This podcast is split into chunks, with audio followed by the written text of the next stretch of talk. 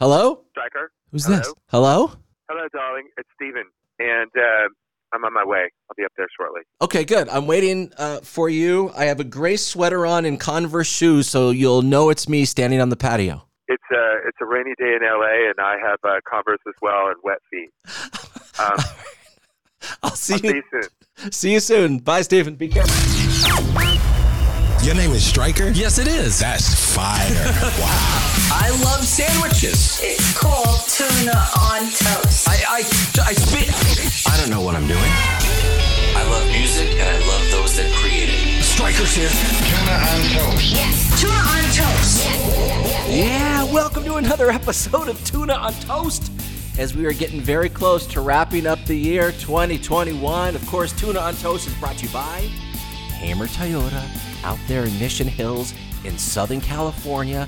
They really are the backbone to this operation getting going. They said to me way back uh, in September, Striker, we know you left K Rock. Whatever your next project is, we want to be involved. I cannot thank them enough. They treat you like a rock star. They're incredibly loyal. Think about this. They're a big company, and they said, Yes, we'd like to support this independent artist, this, this podcast. And that's why you should support the people, the companies that support me. Hamer Toyota, H A M E R, hamertoyota.com. All right, Stephen Jenkins from Third Eye Blind.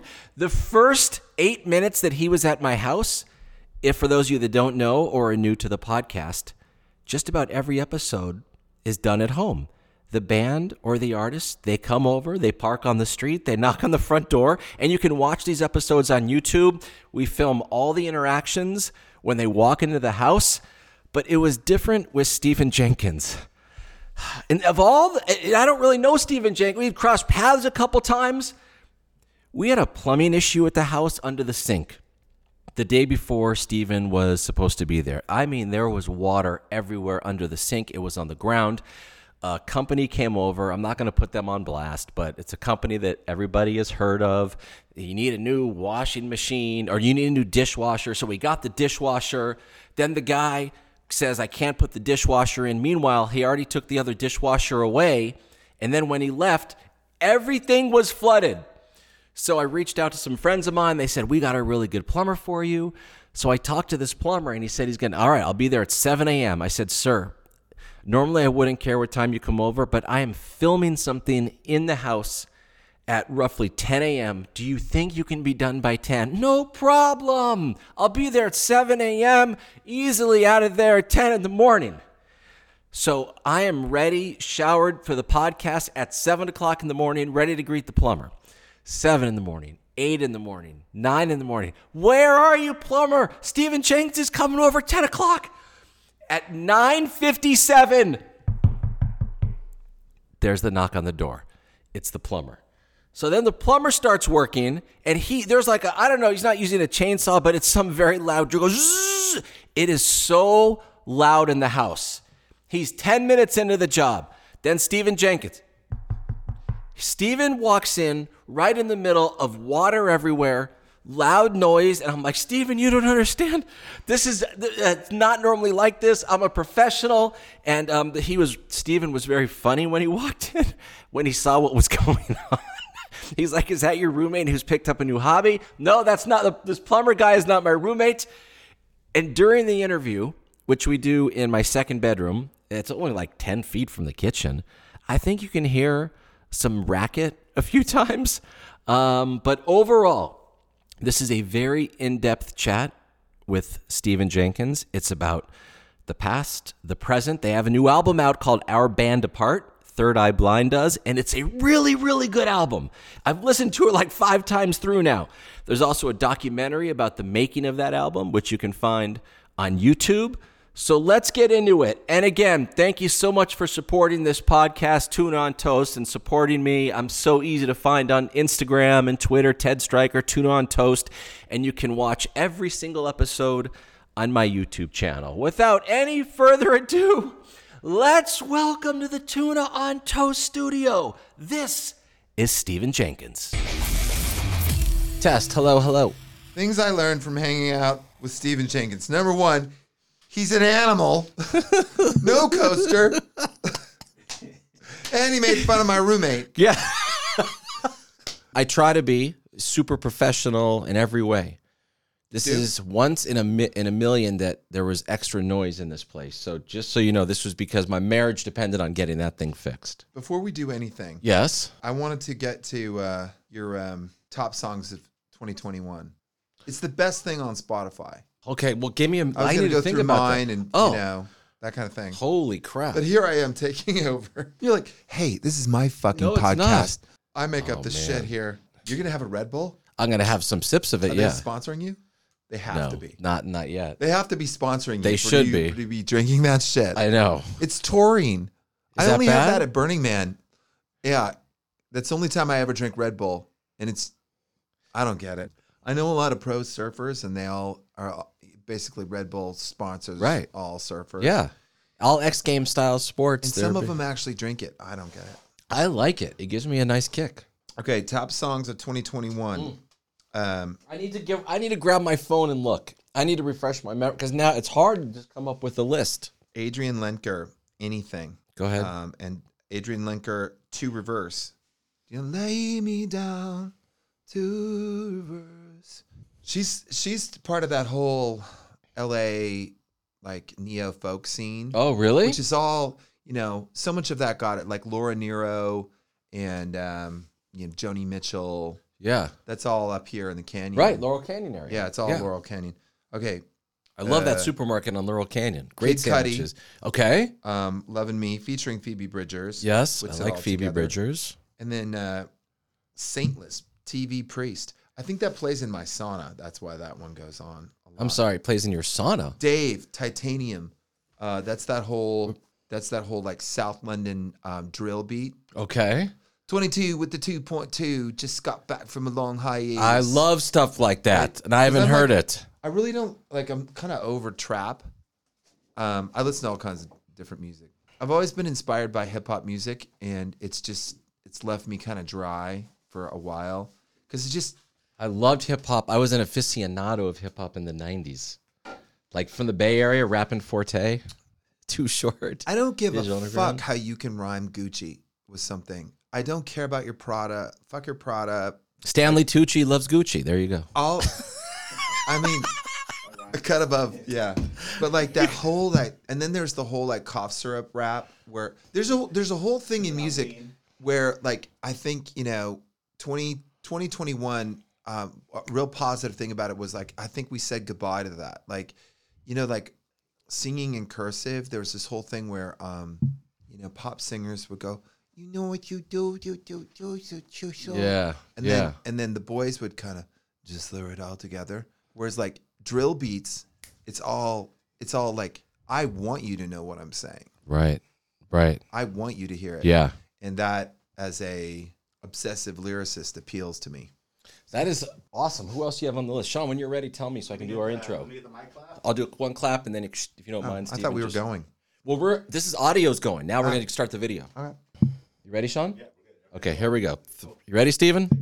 ready. Okay, here we go. Three, two, one. Good to see you again, and and uh, nice to be here in your studio. Yeah, thanks for coming over. It was um you know, you were on time and when people are on their way, I always peek my head out the front door because I just want to make sure that they know, "Hey, it's right here." Yeah. And you you Ubered here. You didn't drive, right? I did not drive. I Ubered. Yeah, man. Yeah, because I'm I I live in San Francisco, but I'm staying basically down the street. I shouldn't say that. Maybe. That's all right. anyway. Um, Wait, pull the mic a little closer if you don't mind. um, I'm staying down the street, and uh, uh, so yeah, I I probably could have walked, But it's raining here in LA and which what I, I love. Yes. But what I really appreciated about you, Stephen Jenkins, Mm. when you walked in, you did your feet like on the towel that I laid out so we wouldn't get footprints all over the place. I mean, I, I just I think good manners are underrated. You know, it's important. It's important.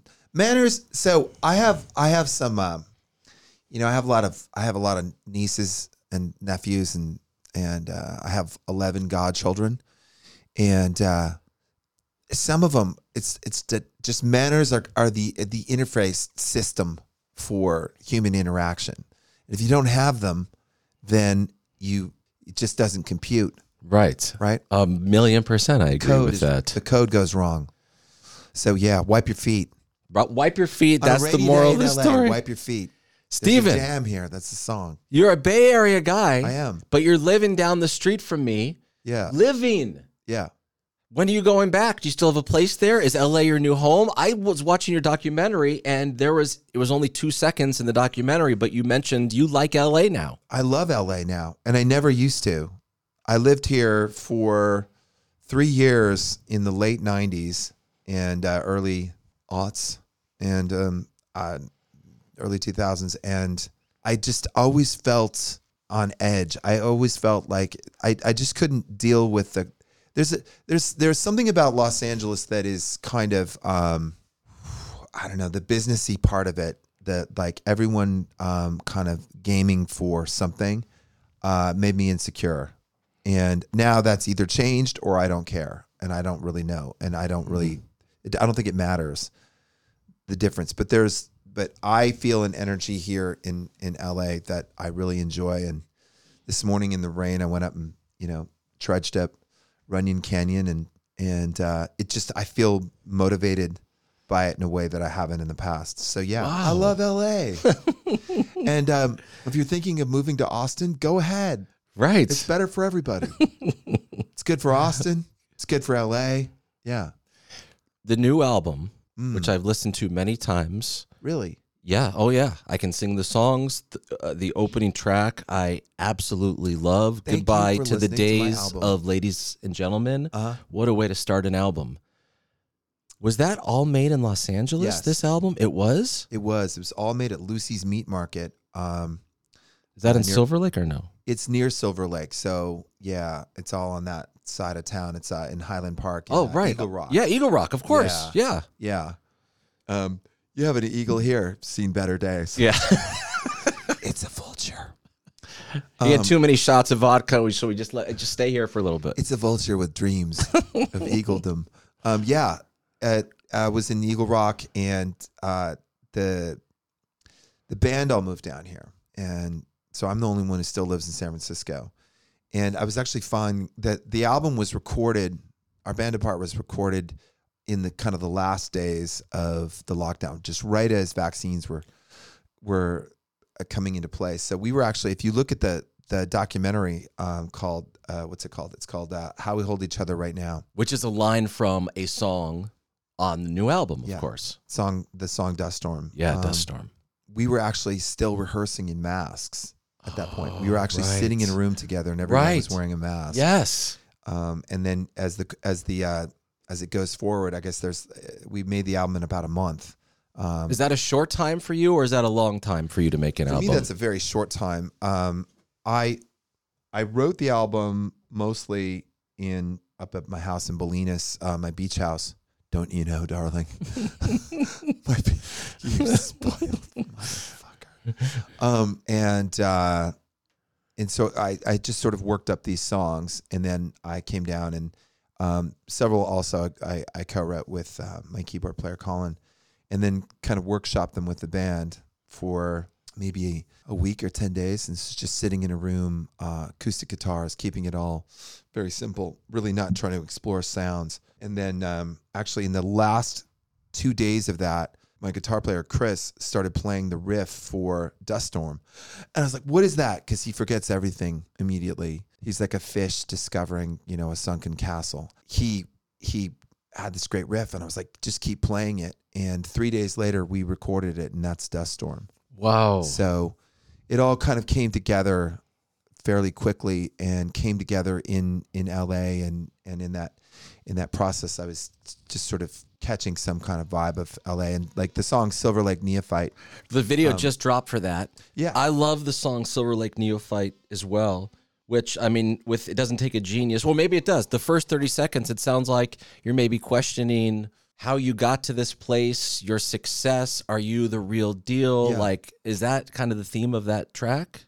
Yeah, I think it is. And but it's not only questioning myself, it's also so it's it's kind of questioning the whole scene, I think. My songs tend to not be about a thing and um I can't say this song is about it doesn't really work that way. Um, that one, I was sitting in my little Zendo studio. This is me playing an acoustic guitar. This is the international side of me holding a guitar. and.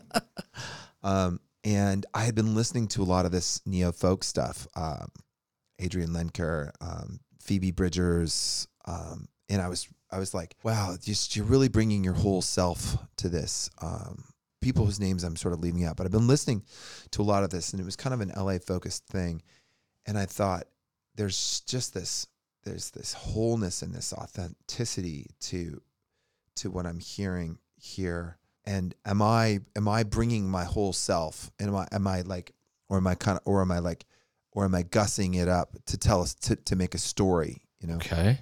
And then at the same time, I was like, so so I'm catching that that energy, that Gen Z energy, but I was like, there's also this kind of like, you know, there's also something kind of, um, are you getting off on it? Are you are you being? Is this like, I'm I'm so radically, you know, I'm so radically uh, honest that I'm sort of uh, there's a kind of um, what am I thinking? Like self. Um, Self awareness. it's that um no it's not when you're being avoid what's up when you're being um um what's the word for I need know, more when, clues.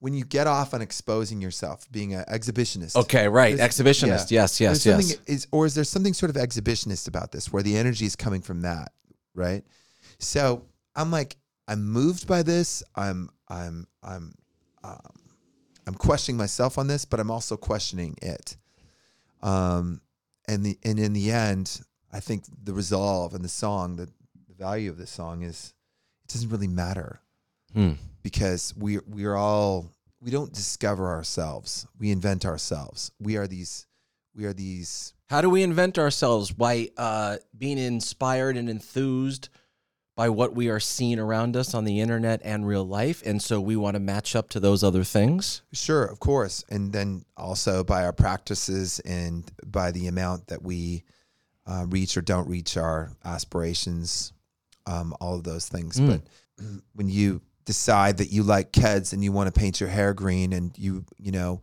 and you're over ska and you only want to listen to, you know, punk, that is not a discovery. That is a that is a moving forward. That's an exploration Right. in into um, invention. And so go ahead and try it on. That's what I'm saying. It's like we don't need to have this kind of judgment for ourselves. The, the real thing is, is like in the end, are you coming up with something that is whole to you? And that's really the whole point of my whole that whole album is I really don't care if it gets played on the radio. I don't care what kind of metrics. I certainly don't care if it gets a fucking Grammy.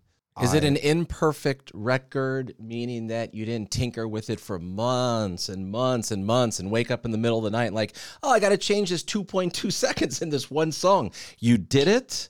You guys got together. They're Yeah. very honest lyrics. And then you're like, F it, it's done. Here you go. Yes.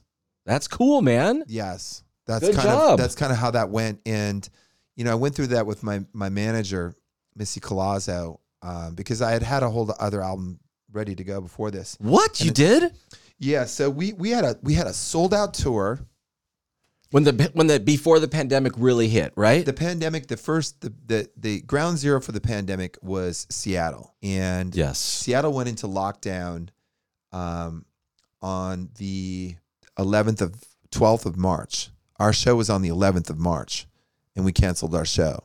And we just didn't know. I think it, we almost forget how scared and confused we were at that time. Right, and the NBA maybe it was that exact date had canceled a game or two, and the and one was in at halftime of a game. They're like, "Oh, we're done. We're clearing out the arena." Damn. I Yeah. didn't know that. Yeah. So it, and we were going to workshop that album on the tour uh, at Soundcheck. So go in and Soundcheck and we just play new songs. And that was the plan. And the tour canceled. And then all of those songs to me didn't emotionally resonate at the time. I was like, I like this, these songs just don't apply right now Yeah. to how I feel. So why force it? And, and then I didn't do anything for a minute. Um, I'm, I made cocktails on Instagram, I think, for a while, and then and then I kind of forced myself to sit down and play, and um, and that's how that album came together. So it was very much an album, um, kind of in the lockdown and dealing with um, whatever emotional landscapes were coming up at that time. From roughly 2003 to 2019, there was maybe three or four albums that you put out, and that's for some bands that is not a lot of music to put out. But then all of a sudden, you go from like 2018, 19. It's like okay, here's two or three albums plus. You made one that you didn't put out. What is the difference between the last three years to the previous, however many years that is, 10 to 15 range? Um, it's a rediscovery of my rock and roll mindset. Re- Okay, what does that mean? That means fuck your opinion. This is what I'm putting out, and I'm no longer going to allow myself to be subject to judgment, including the judgment of myself. How did you get to that point? Is that therapy? Is that g- getting a little bit older, maturing? What is that? Well, I don't know because it's certainly something that that I possessed, and then I think that um, I think probably after out of the vein, um, I had been going for so long, and um, our record company uh, disappeared. Elektra? Uh, Elektra, yeah, just went away um, right when we put that album out That's and- 2003, roughly. something like that. Yeah, and and I I'd gone through like a like a a really like big breakup, and I was Sure. just I think I was just in some like dazed reassessment, and I went and produced some other people's albums, Right. and there was just this kind of like restarting, but there was also it's quite a thing to put yourself out to the the critique of others, you know, um, especially if you're a person who is uh, vulnerable and and um, has a sense of of permeability and empathy, which I think artists have to have. That can be that can be a lot to deal with. So I don't know. It just kind of things just kind of closed down for a minute, and then I think I did kind of like re in some much better, much more whole way. I re knit myself together, um, and figured out that my job was to make something that is whole and true to me, and it's not my job to judge it, and really, really to stop being in some kind of exchange with um, how it's perceived. You see, everything you just said makes a zillion percent sense. And I'm glad that you've come to a place where mentally that you can do all that. But in my bubble, which is a thousand times smaller than yours, like I have been attempting to do that for a long time, but it's so much easier said than done to just do the art, do the perform, whatever it is, put it out there. And it's like, look, I prepared, I did my best. If uh, you random humans are going to scream at me that I look silly on camera and I question, okay, I get, that's I get that's what it is. But I'm going to keep going with it. It's hard. There was a there was a thing that happened to me. Um, I went to see a doctor. It one of these like kind of like optimizing your health, testing all of your blood levels, um, your you know uh, micronutrient levels, etc. And she said you have a signature um, in your blood that is um, uh, of your liver um, that is characteristic of early childhood trauma, and I want you to see an osteopath. And I didn't know what an osteopath was, and I'm very adverse to kind of like pointy tin hat shit. It's just I, I don't. Uh, I kind of went dog eared on that. What's an osteopath and why would that? Okay, I'll go see an osteopath, but I don't want you to tell the osteopath what's going on. So And I so for wa- everybody, an osteopath in one clear sentence is Yeah. what? I don't know. Is it someone that studies? No, I'm not even going to guess what it is because then that's going to be terrible. I still don't totally understand what it is. Uh, okay, so the doctor says you have, based on what I'm you seeing got a in your team blood. of there's 11 people over there all sitting at com- computers. Um, just have one of them look it up. Can one of you guys look it up? what are you talking about? Or my house, there's no one here except making it up. Sean. Say right there.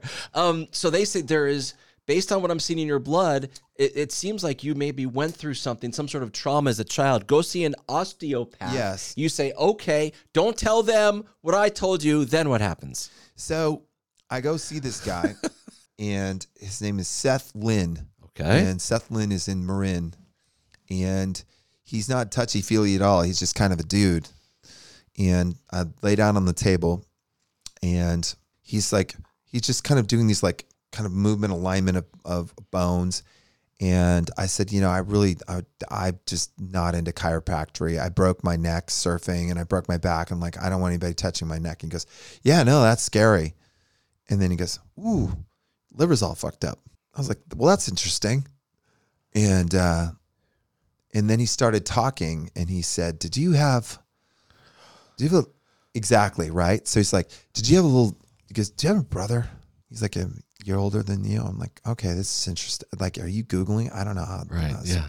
and he continues talking and he's just kind of talking away and he's talking away and uh and uh, he said yeah there's just like there's this little boy this little six year old boy and uh um yeah and then you just kind of walked away from yourself and uh so basically what happened was he took me back to some childhood self through time travel where i guess it was hypnotism um, reached in with like there was a back cracking involved in somewhere in there, um, and re-knit me in some profound way, and um, it it it just completely changed my existence. And the thing is, How many there's a line in a? Phoebe Bridgers song Okay. Yeah. that says uh and this it was one of my favorite songs of last year um it's a song um someday i'm gonna live in a house up on the hill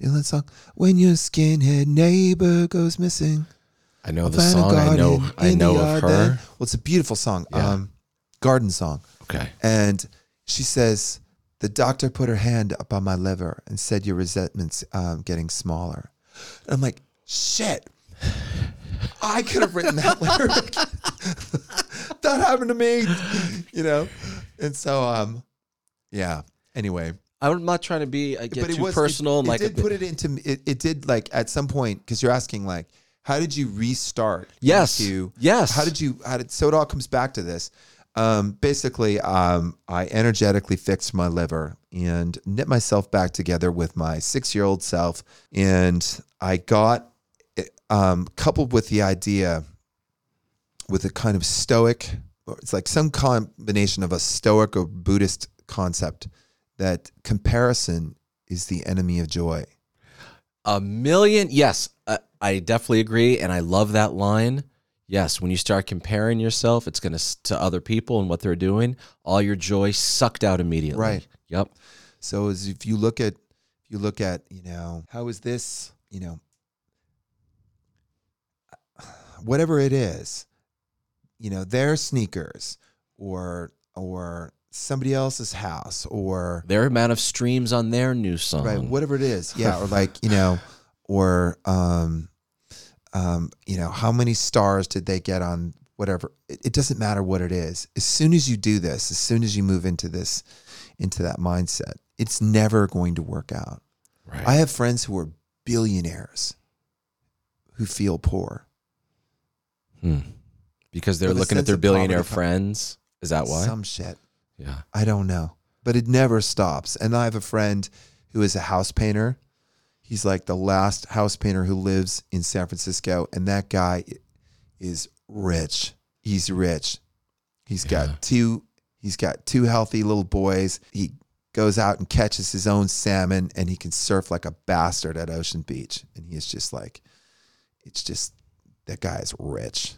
Wow. And he is not in the business of comparison unless it's, you know, to It's have a hard not to compare. It is freaking hard not to compare. It's a real achievement. It is. and And also, um, I think a big success, sorry to interrupt, is once you create what you're creating, just putting it out there for the world to look at it and judge it, that's should be success as well. you mentioned um, um, how we hold each other right now.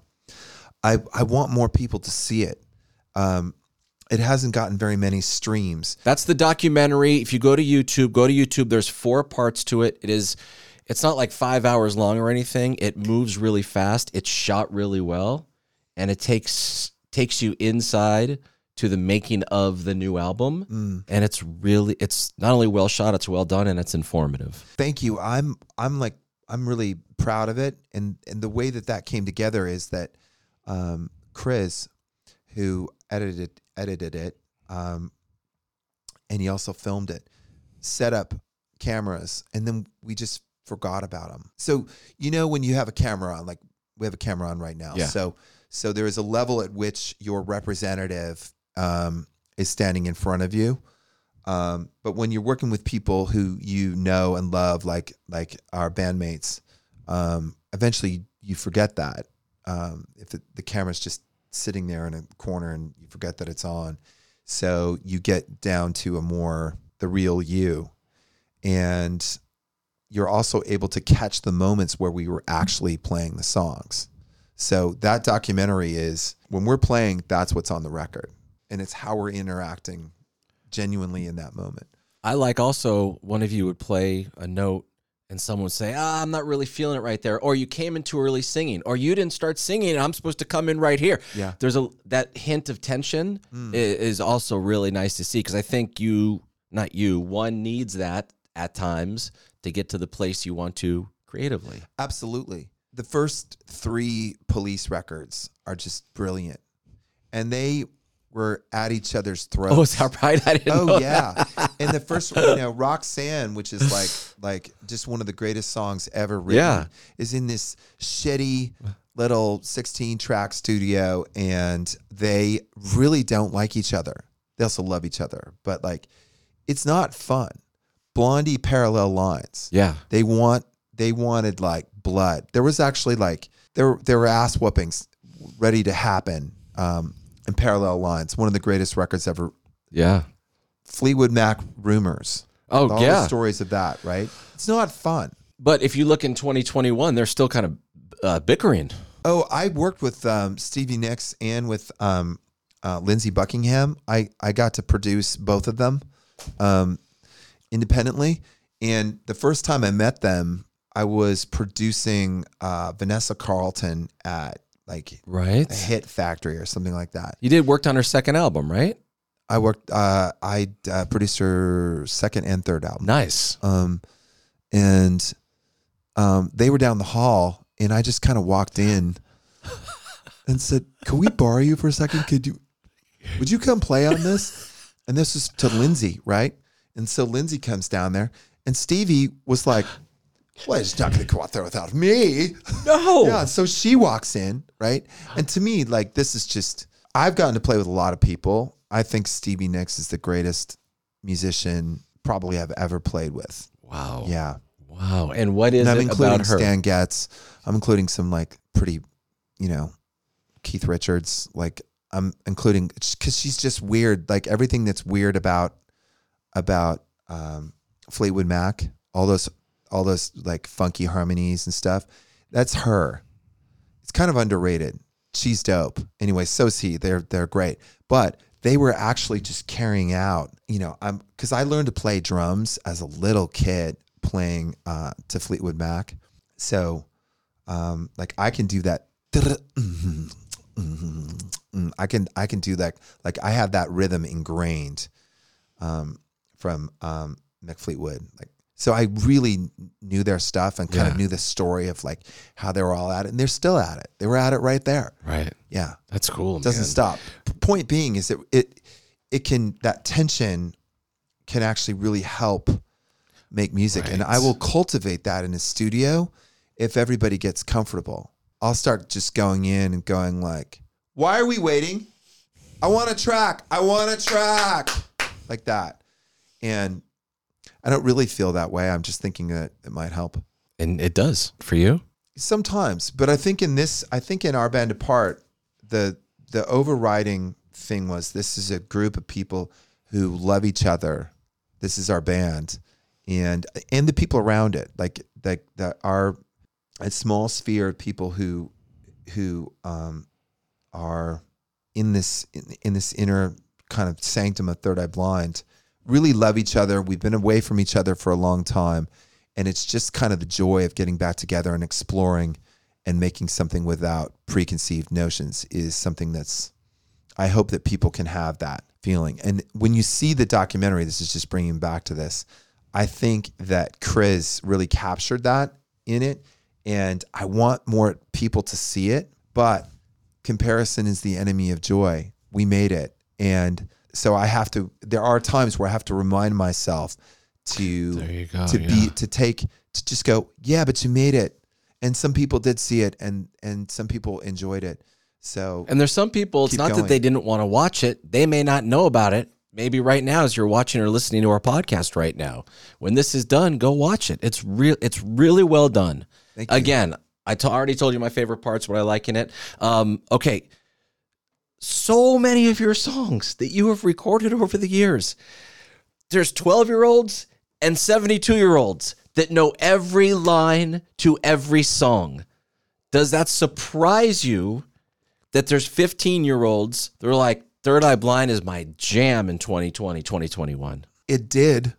It did. it did surprise me and now i'm i'm grateful to it um and i still don't understand it um but it there been there is there is some um there's something that that we catch on to i mean we're we're an indie rock band we always have been and we got saddled with some hits and um And it's not the first time a band who is an indie rock band or a punk band. I mean, Rancid, they were a punk band, and what happened? They ended up super mainstream. AFI, also from the Bay Area, by the way, a punk band. Hard, and look what happened in like 2000. right right i love rancid by the way So and good. i really love tim armstrong and like yes, um great. What a songwriter. I'm not like a I'm not I'm not um I'm not a starstruck kind of person. Um it's not my way, but like when I first met uh, Tim Armstrong, I'm like I'm very happy to be meeting you right now. yeah. Do you remember where that was? Yeah, it was at um it was at the KROQ Oh, the Weenie Roast, uh, Acoustic Christmas. Acoustic Christmas, the Yeah, winter show. A couple years ago. Yeah. Oh, wow. Recently. Yeah, and he was sitting in with a band he produced, uh, the, Interrupters. the Interrupters. Who who, I also really like. Yes. because I thought they are like their ska. Their ska is like that ska that I like. It's like it's not. I I, I hate that like frat boy shit uh, ska. Like I never liked that. Like we're a fun party band. Like I always wanted to have some. Um, I there's a niche edge kind of ska that I really loved that I thought they really got a hold of. Oh, nice. Yeah, and uh, and that was uh, that was because of Tim. So what happened there was um, I asked um, one of the interrupters um, if they wanted to come sing with us. Uh, no, if they wanted to guest with us, and they said something was like, "Well, Tim Armstrong's guesting with us." I'm like. Oh shit! Well, I want to meet him, so I came over. They just walked into their dressing room, yeah, and uh, so Okay, so so you're this indie rock band that has a lot, a lot of hits, very, very catchy songs, and people that are are discovering you. I mean, you can go on YouTube. I think a song that is underrated but still a hit. How's it going to be? I think if a 16 year old going through something is going to hear that song and see that video and be like, "Who are these guys? What are their other songs?" Mm. Well, there is some there's some kind of discovery that happens, and I think that that's one of the the really positive things about Spotify. Actually, um, you know, they get poo pooed a lot um, for taking all the money.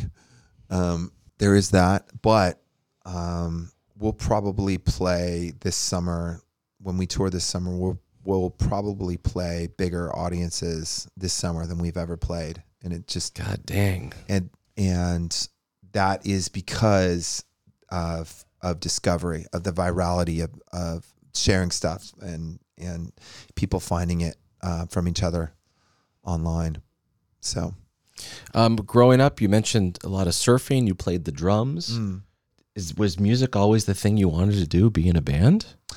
yeah it was but i also like jacques cousteau so i really like um, biology and and i wanted to be a marine biologist and that my parents could get Oh. behind but um, they were i guess they were divorced by the time i was seven and um, so all the kinds of chaos that comes with that um, Is that why the osteopath person, maybe at seven, there was that trauma, the divorce, and all that? And maybe that Yeah. could be part of that. I think so. Yeah, Hmm. I think so. My remedy, my way of holding everything all together and keeping it in uh, an orbit and a rhythm uh, was to play drums. So I would play drums four hours a day, Wow. and I I don't I just I don't know any musicians, really really good musicians, who had totally um, functional, happy childhoods. They don't seem to go together. Um, some players, but but most most writers, I think, have to be there has to be some thing that you um, are trying to remedy or or some uh, question that you're you're trying to answer somehow. Um, so my means of doing that was drums, and and I became a professional musician by the time I was 17 um, from doing that. So, wow. but at the same time, uh, my parents expected me to. They were kind of intellectuals, and that's what they understood, and that's what they wanted from me. So, so I went to college. It was at Berkeley. Yeah. That's a hard school to get into. Uh, I mean, so you had to have done well in high school to get accepted to that university. I think they made a mistake because I was just staring out the window, just like everybody else. Yeah. Are you glad you went to college? Your parents are intellectuals. You're a creative guy. You're playing drums. Are you glad you went? Yeah. I had a great time in college. I loved it. And I think um, I dropped out of biology pretty pretty quickly. How come? It's hard. Biology's hard. OChem, OChem, really. You you don't want to you don't want to go up with all like a lot of immigrant kids coming in there whose parents came here, which is like um, immigrants are the are the absolute energy. Immigrants are why always why uh, what's great about America, and it's the, it's the energy of it. So my my great grandfather came over here from Wales because he was the poorest kid, Mm. and he sent his kid to Yale. Like, and he was like, you know, my great great my great grandfather was like a farmhand, um, and then homesteaded a ranch, and it's that kind of energy of like that desperation for something better, and it just continues to happen, and it happens at Berkeley, and those kids instead of being farmhands, um, are going to be biology majors, and we don't stand a fucking chance. so it's like, there's no way I'm going to like, you know, these like Indian kids and these Korean kids are just, I'm going to get smoked. And I did. So, But you came out the other side doing and I was writing okay. lyrics the whole time. So I just went over and became an English lit ma- major. And, oh, okay. yeah. And so you're done with Berkeley. And I mm-hmm. always am very, very interested in every artist I've met throughout my career on the weeks or months leading up to signing like a real record deal. Was it was there a lot of nerves? Did you know what you were doing? Was there like a you had to go to an office and play a song in front of people? We were over it by that point. What do you mean you were over it? we had been like i had been working for so long to make it and this is why like like i don't know what it's like to be um an up and coming artist now like uh, you know using soundcloud and everything it's it's it's a it's a different landscape but it wasn't better back then when you had to get permission from Tommy Mottola to to rock. It just wasn't. It wasn't better that there were only if you weren't on KROQ, it, it wasn't going to happen for you, right? These tiny little gatekeepers doesn't make it better. And we were um, that started with getting a record deal because you just couldn't afford to go off and make um, albums. You couldn't afford the studio time. The, the the gear wasn't available. You couldn't go.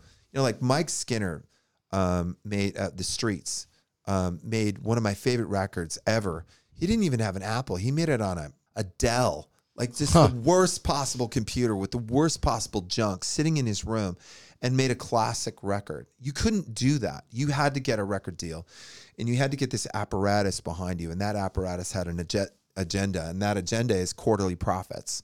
So what what they wanted to do was suck the hit out of you and spit it out. There weren't going to there wasn't going to be some kind of artist development in the 90s when you know uh, big corporations are owning owning record companies. So the whole time they're trying to ameliorate risk. That's what a record company's trying to do for their money. So they're going to they're going to get in there and you are going to you are going to lap dance them. You are going to um, to show your stuff. And I got into music because I didn't want to. I didn't fit into um, I didn't fit into school and I didn't fit into the social thing. It's like all about being a misfit. I wasn't. Uh, I did it because I wanted to do things on my own terms. I wanted to. I wanted to make my world a product of me, and not become um, subject to it. I didn't want to be subject. I wanted to be the maker and shaper of my world. And here I am after all that time and and all this work now trying to fit into um, Arista Records keyhole Mm. to see if they can make money off me. Mm. And I had a hard time with that. Uh, by and and so we would, you know, you'd go in and you would do it. Someone would listen to you if you were lucky, and or not listen to you, and then you'd start up all over again. And it's all about trying to get that record deal. And um, by the time we there was kind of a bidding war for us, I was just like, you're you're gonna say a bunch of niceties and you're gonna be charming to me, and like I'm just like, oh God, you know, I just I, I don't know. It's just like I've had it. Like, do you want to give us a record deal or not? That's kind of how I feel. And so the Yeah. song "Graduate" uh, was written in that process. Um, Oh. yeah. Can I graduate? Can I get my record deal? Can I have my piece of paper? You know, it was kind of like that. And that's really uh, it was. The song "Graduate" is is you know, can I hold my head up and look at you and actually be my real self? My real self is like, I'm not really your friend. I don't really know you, and I and I'm I'm I don't actually feel your I don't actually like your energy. I just want I just want you to give me the resources so I can do what I want to do. That's the truth of it. But I can't be in the truth of it. I have to be this smarmy little hustler. This is what I've this is what I I, I, I have to be a whore to to do this. And I feel like I'm getting fucked. Can I graduate? Right. That's that was kind of the mindset. So you asked me what it's like. It was like that. But it was also like, yay, you know. right. Maybe some sort of validation. Sure. Yeah. And then was semi charm life was We how's it can't to be? We we can't talk about it. Just can't. Again, we're not going to talk about Semi-Charmed Life. No, it's not about the song. Oh, okay. I have no questions about the Okay, song. good. I'm just wondering, was it was it the band? Was it someone else that Mm-hmm. said, "Hey, we're gonna this is gonna be the single. We're gonna send it to KROQ and Live 105." And like, how did that go down? It did, and that's all anybody wanted to do, including Elektra. Um, no matter what anybody said, we were um, people weren't really interested in us um, or me.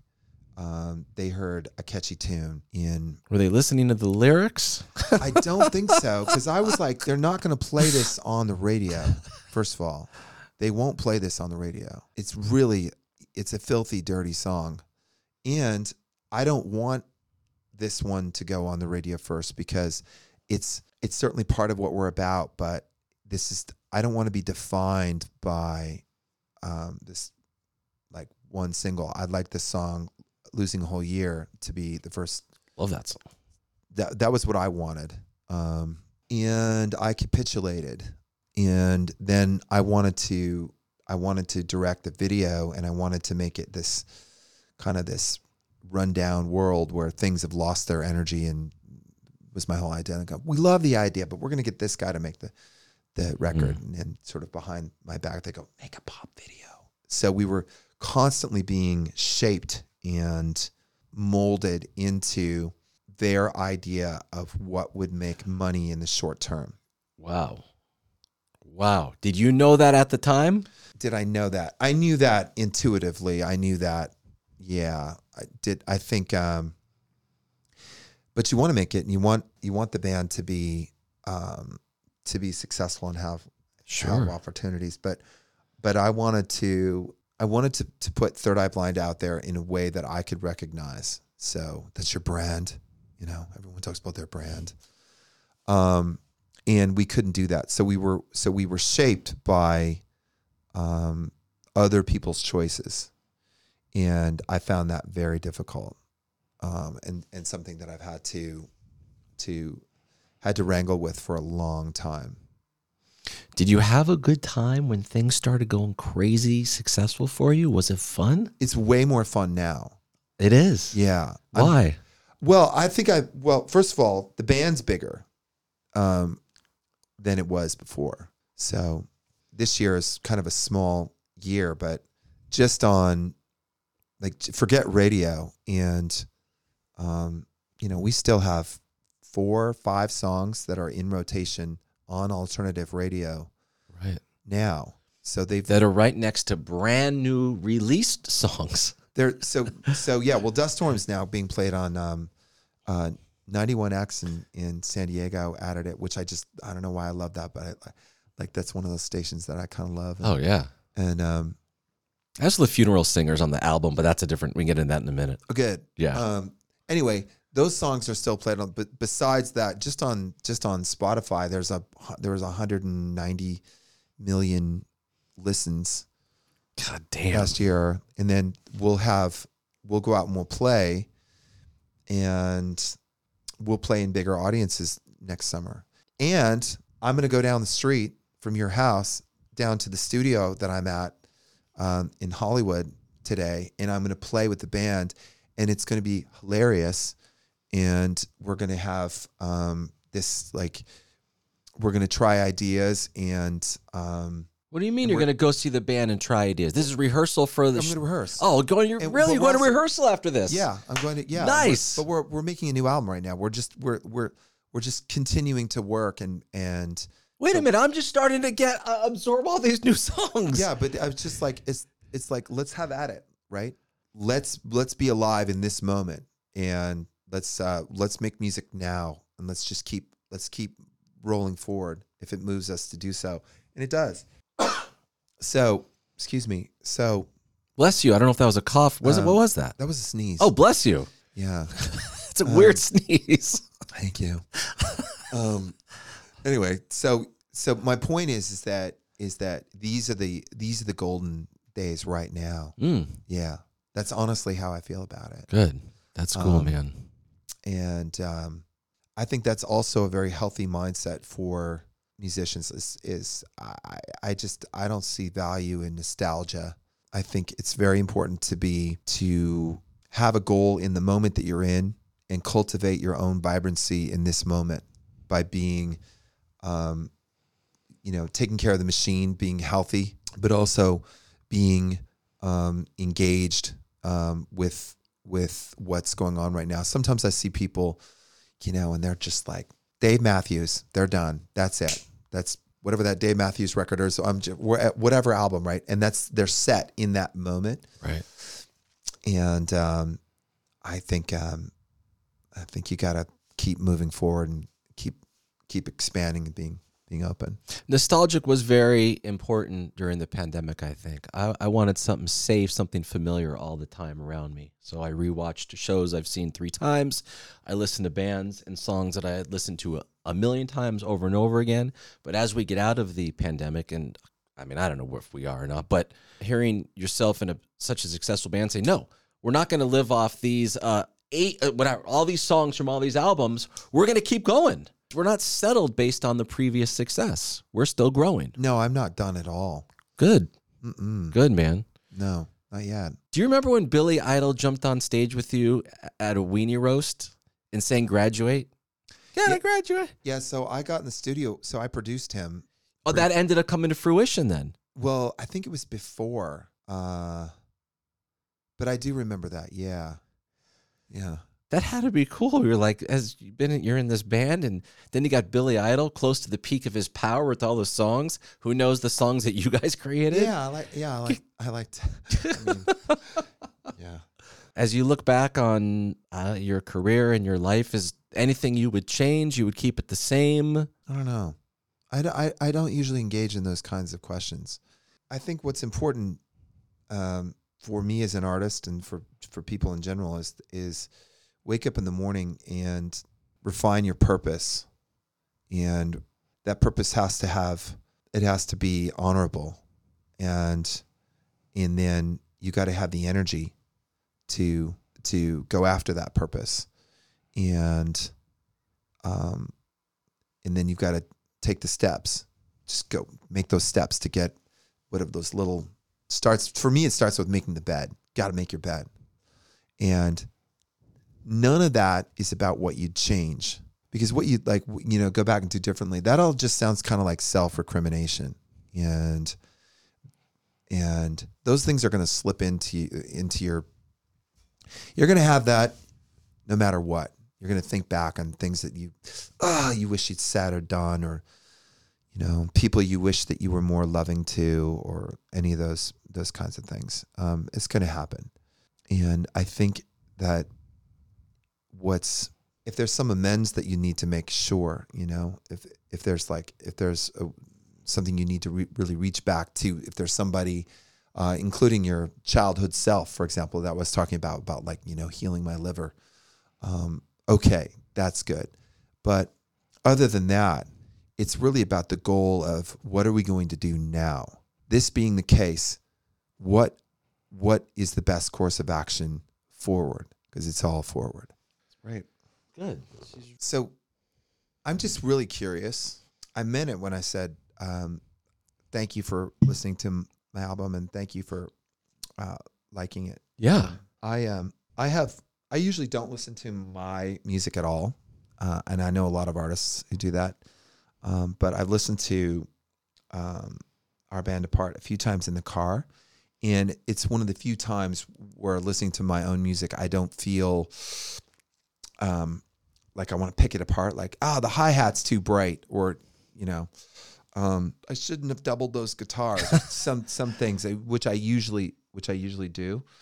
Um, so so I feel really good about this album, and I'm just curious, like, were there songs on it that you like, like Funeral singers. funeral singers? Funeral singers. Oh my god, I love it, and I also love the very first song on the record. It just sounds like a very authentic, real record, and it sounds like you. Uh, goodbye to the days of ladies and gentlemen. Yes. Yeah. yeah.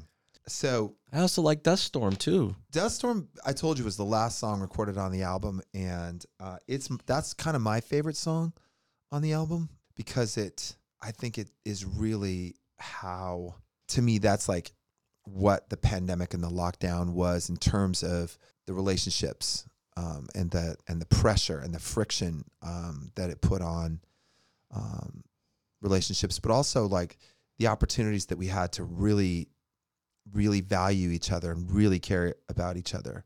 So like, um, he, there's a moment, and you probably had. Did you have this moment where you're like, we're, we need to like, we need to band together right now because we're what we've got, and we need to rely on each other, and we need to be partners right now in this. Oh yeah, absolutely. It is terrifying to go to a grocery store. Yes. Did you have that sense? Oh, a hundred percent. Yeah. Yeah. Yeah, definitely. So like how we hold each other, how we care about each other right now is now has this real, real value. Um, uh, that we I'm sure it always has, but that we perhaps had taken for granted before. It's now held into relief. And I got as close to to evoking that as as I could on that album. So yeah. So that that album will, that song's gonna get played live. Yeah. Good. Good. Well, listen, man, I'm super grateful that you came over and you shared so much, and I got to learn so much about you, how you tick, and the music, and the new album. I even Again, took my glasses off eventually. I know. Yeah. You know, we got two coffees Yeah. for you. The guy is totally wired. Now you're going to go to rehearsal. I've ruined your vocal cords for the day because we've talked so much. How the hell are you going to go sing? gonna just go sing like a just, just gonna go do it. Um, yeah, abs. I invite everybody to get absolutely jacked on coffee. It's my favorite drug, but only. But sleep hygiene is very important. So you know, cut off. What does sleep hygiene mean? About just getting eight hours or so? The half life of coffee, a half life of uh, of caffeine, uh, is like eleven hours. So so, you know, by midnight tonight. Um, What time do you go to bed? I try to go to bed really early. Uh, I like to go to bed by like 11, and I usually don't get to sleep till midnight. Um, because either way, I wake up at seven. So yeah, I like to, and I I try to just do everything I can to get like to maximize sleep. Okay. Um, and so you can. ju- I think that co- I think coffee's really good for you. I think it's a great drug, and probably shouldn't have have it after after 12 noon. okay.